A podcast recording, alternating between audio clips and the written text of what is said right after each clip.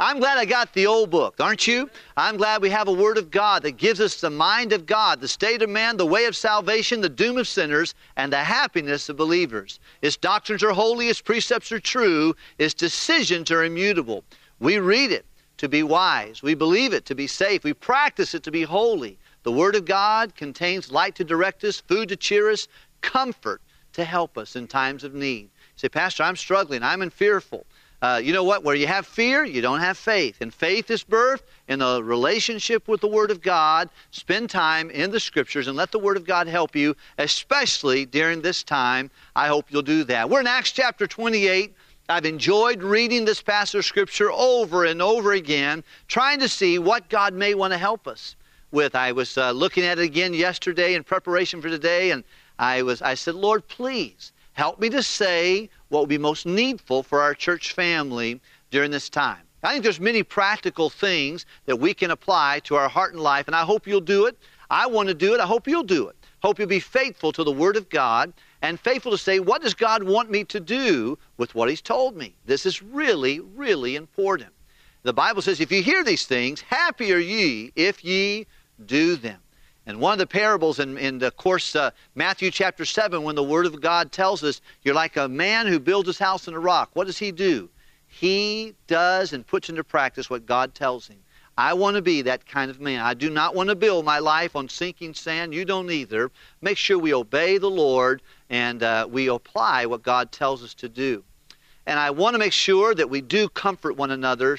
But I also want to be challenging, too. You know, the job of the pastor is to comfort the afflicted and afflict the comfortable. And I want to do both of those because I believe God has put in His Word some things that can help us. I was reading this week in 2 Chronicles chapter 15. It's the story of Asa.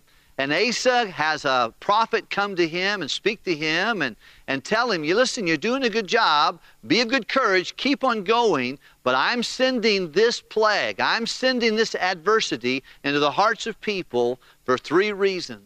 One, they have forsaken the person of God, the true God. They have also have not listened. There's been no teaching priest. They have neglected the preacher. And they have neglected His law or His precepts. And dear friend, there are some things that need to happen inside of my heart and your heart during this season. We need to give attention to the true God. We need to give attention to the preaching of His Word and the Word of God and your Sunday school teacher. You need to give attention to the law of God. Hey, listen, His law is not grievous. Many people complain about how hard it is to live the Christian life. That's ridiculous. Knock it off. And let's live the Christian life. It's not grievous. His law is not grievous. It's helpful to us. Let's stay faithful to the Word of God. Let's embrace His promises and His precepts. Oh, I love not only the precepts, but the way of the precepts. Not only love what God says, but love why He wants us to do it. He never has you do something just because. He always has a purpose.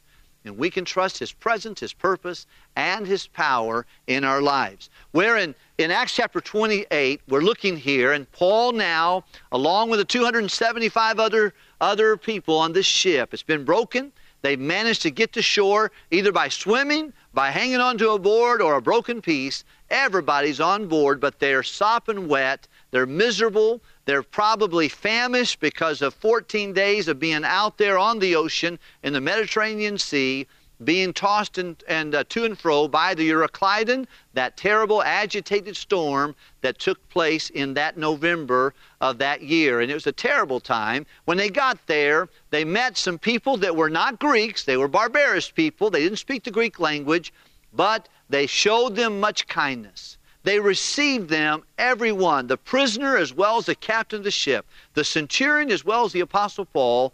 They received them all. We spoke about that this morning. Lessons we can learn when the storm lessens. The storm is still raging, but they're not in the boat anymore. And I don't know where we are in our storm of this coronavirus, but I will say this to you. I think we're on the downward slope. I think the Lord's going to help us. There's going to be some challenging waves and some winds. Boy, the wind was blowing crazy today. I thought I was going to turn my car over there for a little bit. But we're going to have some difficulties in our society, financially, lots of things. We still got a God in heaven. He's fine. He's good, and we can be okay. But I will say this to you, wherever we are in the storm, as the storm lessens, there's still some lessons to learn. And I want to encourage you about a couple of those things. First of all, exercise kindness. And you exercise kindness by, first of all, creating a warm atmosphere. They kindled a fire.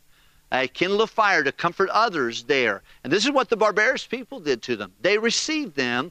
They were not someone who were hold off. They were someone who brought them in and received them, everyone, even though they didn't know them. And by the way, there is great blessings for the Christian who will be hospitable. If you would please, you can look later on in Hebrews chapter 13. And the Bible tells us that Christians, one of the proofs of our love that Jesus is better is learning to be hospitable to others, using what God gave you for the benefit of others and of reject selfish tendencies, especially in a storm.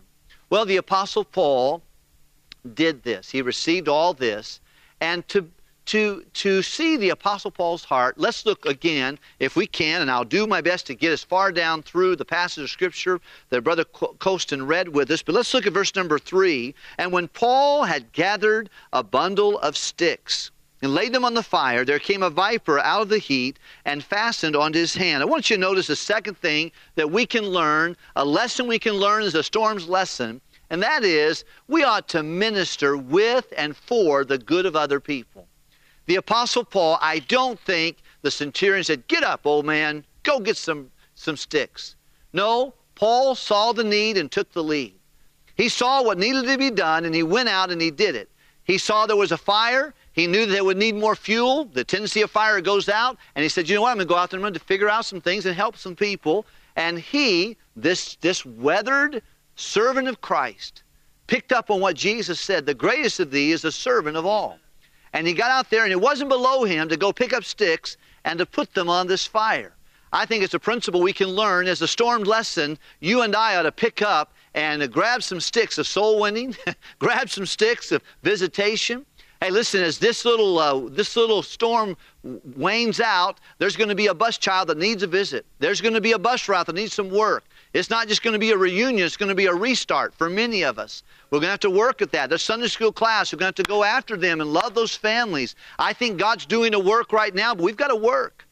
The Bible says be steadfast, unmovable, always abounding in the work of the Lord. It's the work. That's why people oftentimes do not serve God. It's work. It's a four-letter word, but it's not a bad word. It's a good word. It's a good word. Jesus said, I must work the works of him who sent me while this day, the night cometh when no man can work. Every one of us ought to be about our Father's business, doing something for the Lord Jesus Christ, and pick up the sticks of soul winning. Pick up the sticks of faithfulness. Pick up the sticks of passing out gospel tracts, witnessing where you can, loving a Sunday school class, doing something for the Lord Jesus Christ. We need some ushers to get back when this time comes to get that jacket on, be here early, and quit messing around. We need some nursery workers that will make sure that you're early and you're ready to go and receive those babies when they come back. Everybody, dear, as a storm lesson, a lesson we can learn is to work, to minister with God and for God, for the good of others. And Apostle Paul shows us that great, great dynamic. We can learn to be kind. We can learn to serve. I want to give you number 3, and this is just a thought here that I see, that expect a trial. Expect a trial personally. Well, you'd think of all the things that Paul's been through, he could be able to sit down by that fire and just enjoy a little bit of warmth and relaxation. Wrong. No, he got bit by a snake. He got snake bit. Here he is going out and doing something good, picking up some sticks, puts them in the fire, and from the fire, the previous sticks are there, it awakened a venomous snake. It reaches out of the fire and lands on Paul's hand and attaches himself there. Every islander knew this guy is done. Put a fork in him, it's over, he's going to die. That's a poisonous snake. We know that snake. We know that beast, this guy. And their thoughts were, he's a prisoner. He just got rescued. But the real justice is coming to roost. He is probably killed somebody, and now the gods are coming to kill him. But what did he do? He shook it off. He shook it off, and the snake fell in the fire, and they just looked at him. They said, you know what? He's going to die. When's he going to die? Well, how come he's not swelling? They were amazed he wasn't swollen. They were amazed. They saw it. Everybody knew he was going to die, and they thought, he's a prisoner, he's a murderer, and it's finally justice has come to that fella. And then they saw that nothing happened to him. God miraculously protected him. And can I just remind you, do you know why God protected him? You know why he could shake it off? He knew his purpose. God told him in Acts chapter 19, 23, 25, and 27, you're going to Rome. You're going to show up in Caesar's court. And not only on that boat was just Paul and Aristarchus and Luke, there was the book of Philippians. Aren't you glad you had the book of Philippians in your Bible? Hey, on that boat and at that little fire right there, there was not only the book of Philippians, there was the book of Ephesians and Colossians and Philemon and possibly even Hebrews, if he wrote Hebrews. There's a lot going on there, and God had already confirmed in his heart, you're going to Rome. You know, he shook it off. He knew that his purpose was not done, and God had a plan for his life. And my friend, God has a plan for your life. And you need to be, in that Rome is not heaven, that's a purpose. That's a place of service for you. You young people out of Howell Dennison College watching this by live stream, thank you for staying, thank you for working, and I know you've been confined just to do work and go here and there and not even be able to be on your bus routes. But let me tell you something, God has a place of service for you. Those of you watching in your living room, hey, listen, teenager, don't waste your time on video games and foolishness. Know that God has a purpose for you. That might be something you can entertain yourself a little bit with, but don't make it your passion. Don't make basketball your passion, or soccer your passion, or sports your passion. Make the Lord Jesus Christ and his purpose for you your passion. And he knew he was going, but he is now in a personal trial or a test. Can I just tell you something? I wrote this down. I want you to think about it. Our trials and problems can be means of attraction. What you're going through, your difficult time, the trial that you're going to have, and a lesson we can learn is the storm lessons, is the trials are not going away. Apostle Paul said to folks then, when they said, don't go to Jerusalem, he goes, all I know is that bonds and afflictions abide with me. I'm going to have some more problems. But you know what problems can do? They can be means to attract others to watch you. That's right. Nothing platforms you like a difficulty. And especially when unsaved people see your problem, your difficulty, and they watch you in your trial. Here, Paul is snakebit, and he's in trouble. He's hurting. Probably thought, my goodness, what's going on here? But he shook it off, and the island people there said, oh, he's a criminal. And then they didn't see any change. Look what happened, if you would please, in the next verse, verse number 5. He shook off the beast into the fire and felt no harm. Howbeit, they looked when he should have been swollen or fallen down dead. Suddenly, this was a very bad snake. But after they had looked a great while and saw no harm come to him, they changed their minds and said, no, he's not a murderer. He was a god, little g, god. I heard a missionary say one time, who worked in an island of Vanuatu. He said, one thing about island people, they change their mind real fast. They can change. They can be going this way and have their opinion about this and quickly change and go this way. I say that's about anybody. I think our country, masses are fickle.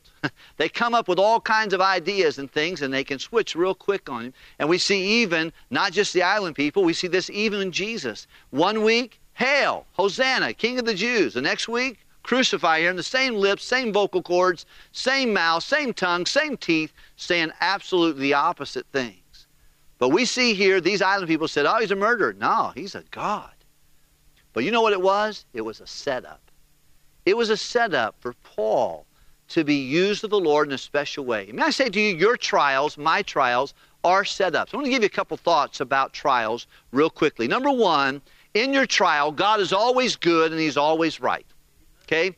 It's no time to put God on trial. Knock it off. Don't put God on trial, except in good times and bad times. And before you hit a trial, decide how you feel about God way ahead of time. So you know what? God's good, God's right. I learned that from Brother John Bishop. What a wonderful truth. I love that statement. God is always good. God is always right. And get that deep inside you. Don't wait till you hit a brick wall to decide, I want to know how God is. No, he's good. and he's right. Number two, others are watching you in your trial. When you get snake bit by life, when something comes that everybody can see you're going through a problem, know this, there are others watching you. They're evaluating. How are you going to handle it? You say you're a Christian. How are you going to handle this? This is what gives us opportunity for witnessing.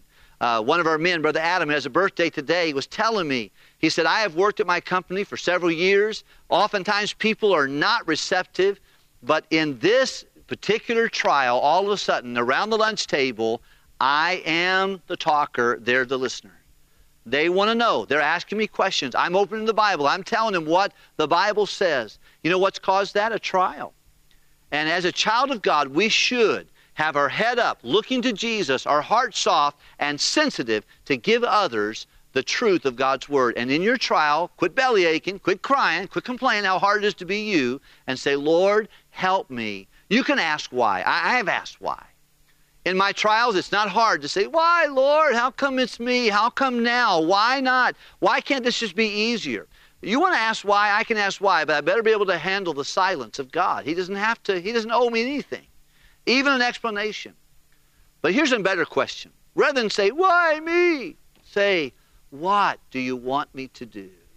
How do you want me to handle this? What are you trying to teach me? How can you use this? Be committed to God and His eternal purposes in your trial. Number one, God's always good. God's always right. Other people are watching. Number three, you may be misunderstood as you go through your trial.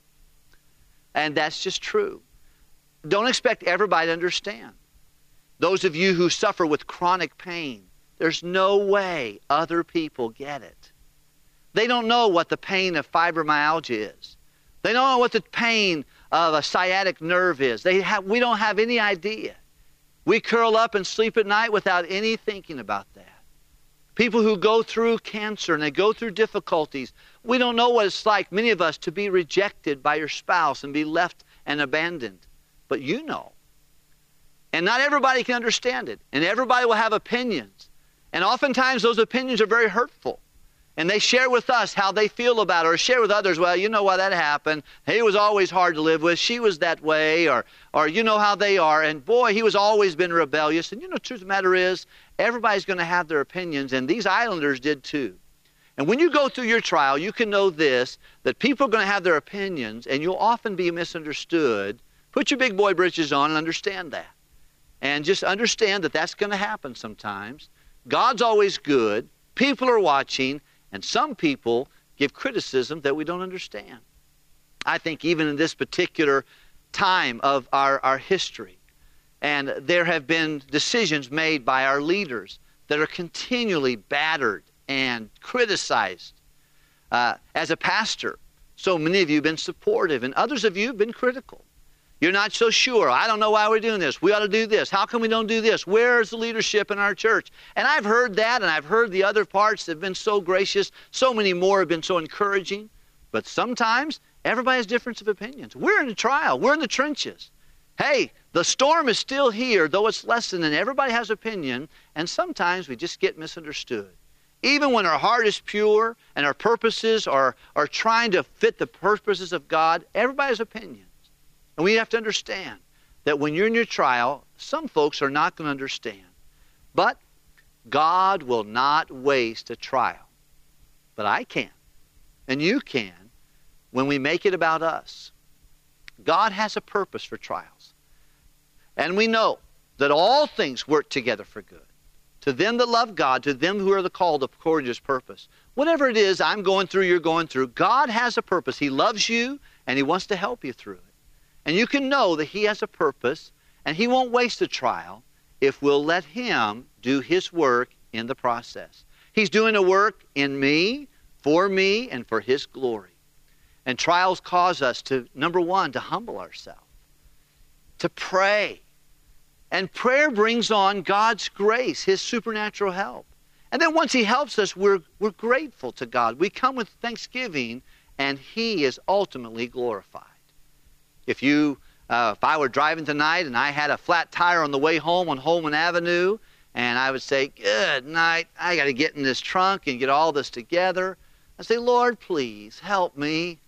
Help me know what to do. Help me know how to get this done. And all of a sudden, somebody pulls up behind me and says, you know, Pastor, I got this. Just here, let me help you with that. And they got a jack. They won't have to get the one out and crank it all up and try to figure out how to put it out. And he says, nah, let me take care of this. We'll fix this for you. He cranks it up, puts the tire on, fixes it. You know, when that's all done and he puts it down and says, you know what, Pastor, get that fixed tomorrow. You're going to be fine. You know, when that happens, first of all, the flat humbled me. It caused me to say, Lord, help me. Then God sent help. And you know what, on the way home, after I'm driving on home and going to my house, I'll say, Lord, thank you. Thank you, Lord. I'm giving thanks to the Lord. And you know what I do? I get home, I tell my wife, and I tell Linda, tell the kids. I say, you're not going to believe what happened to me. I had a flat. I asked the Lord, here's how he helped me. He sent brother so-and-so. This guy came and helped me. And then I'm going to be talking about that guy for the next 3 days, giving glory to the person that helped me. You know, that's what God wants us to do in trials. He wants to depend upon him and trust him. And you can do that. I can do that the same. I will also say this. Others will be helped long-term as you weather your trial biblically with faith. And we see in the next few verses there, they land in this island, and the chief man of the island, Publius, he's got lots of possessions. And Paul and Aristarchus and Luke and probably the centurion get to stay in his home for 3 days courteously and generously by this particular leader. His dad's sick. His dad's got dysentery. He's got a high fever and a bloody flux, which he's tore up on his insides, and he needs help. Doctors haven't helped him, and Paul prays for him, and God heals this man. Of course, these are apostolic gifts. These are gifts that are given to the apostles while they wait for the canonization of Scripture. I do not think anyone has the gift of healing today. I think God does all the healing, and I think anyone can pray and seek God's help. I think that's a cessational gift that stopped when the Bible came. But I do believe that God is healing. I pray for people. I had the other day to pray and ask God to heal someone. I've been praying every day that God would heal that person. And we've seen miraculous things done because of following God's command. But I don't have the gift of healing. I don't think anybody walking around on two legs does. I think that is a sensational gift that stopped and quit continuing when the Bible came. But during this time, God's men were given that gift, and Paul healed that man. You know, I think about this. I want to just say to you, we ought to ask God for influence with key leaders. We ought to ask God, Lord, give me a key man. You know, in a neighborhood, the gangbanger that's in charge of that thing, that's the guy who needs to get saved. And a lot of things will change. We ought to pray for our mayor. We ought to pray for our leaders. We ought to pray for our city council. We ought to think, who is it that I could see God save? We ought to begin to pray earnestly that God would save key men. Here, this man, I believe the Lord gave the gospel to Paul. Paul, in his preaching, he not only healed, and God healed his dad through that. Many people from the island came and were healed through the ministry of the Apostle Paul. And I can't help but think that as he left there, of course, they reciprocated to him. He gave them help biblically. He gave them help spiritually. They gave him help materially. And they helped him greatly. The Bible tells us that. Let's read it and we'll close this evening. Would you look it with me, if you would, please, at verse number 7.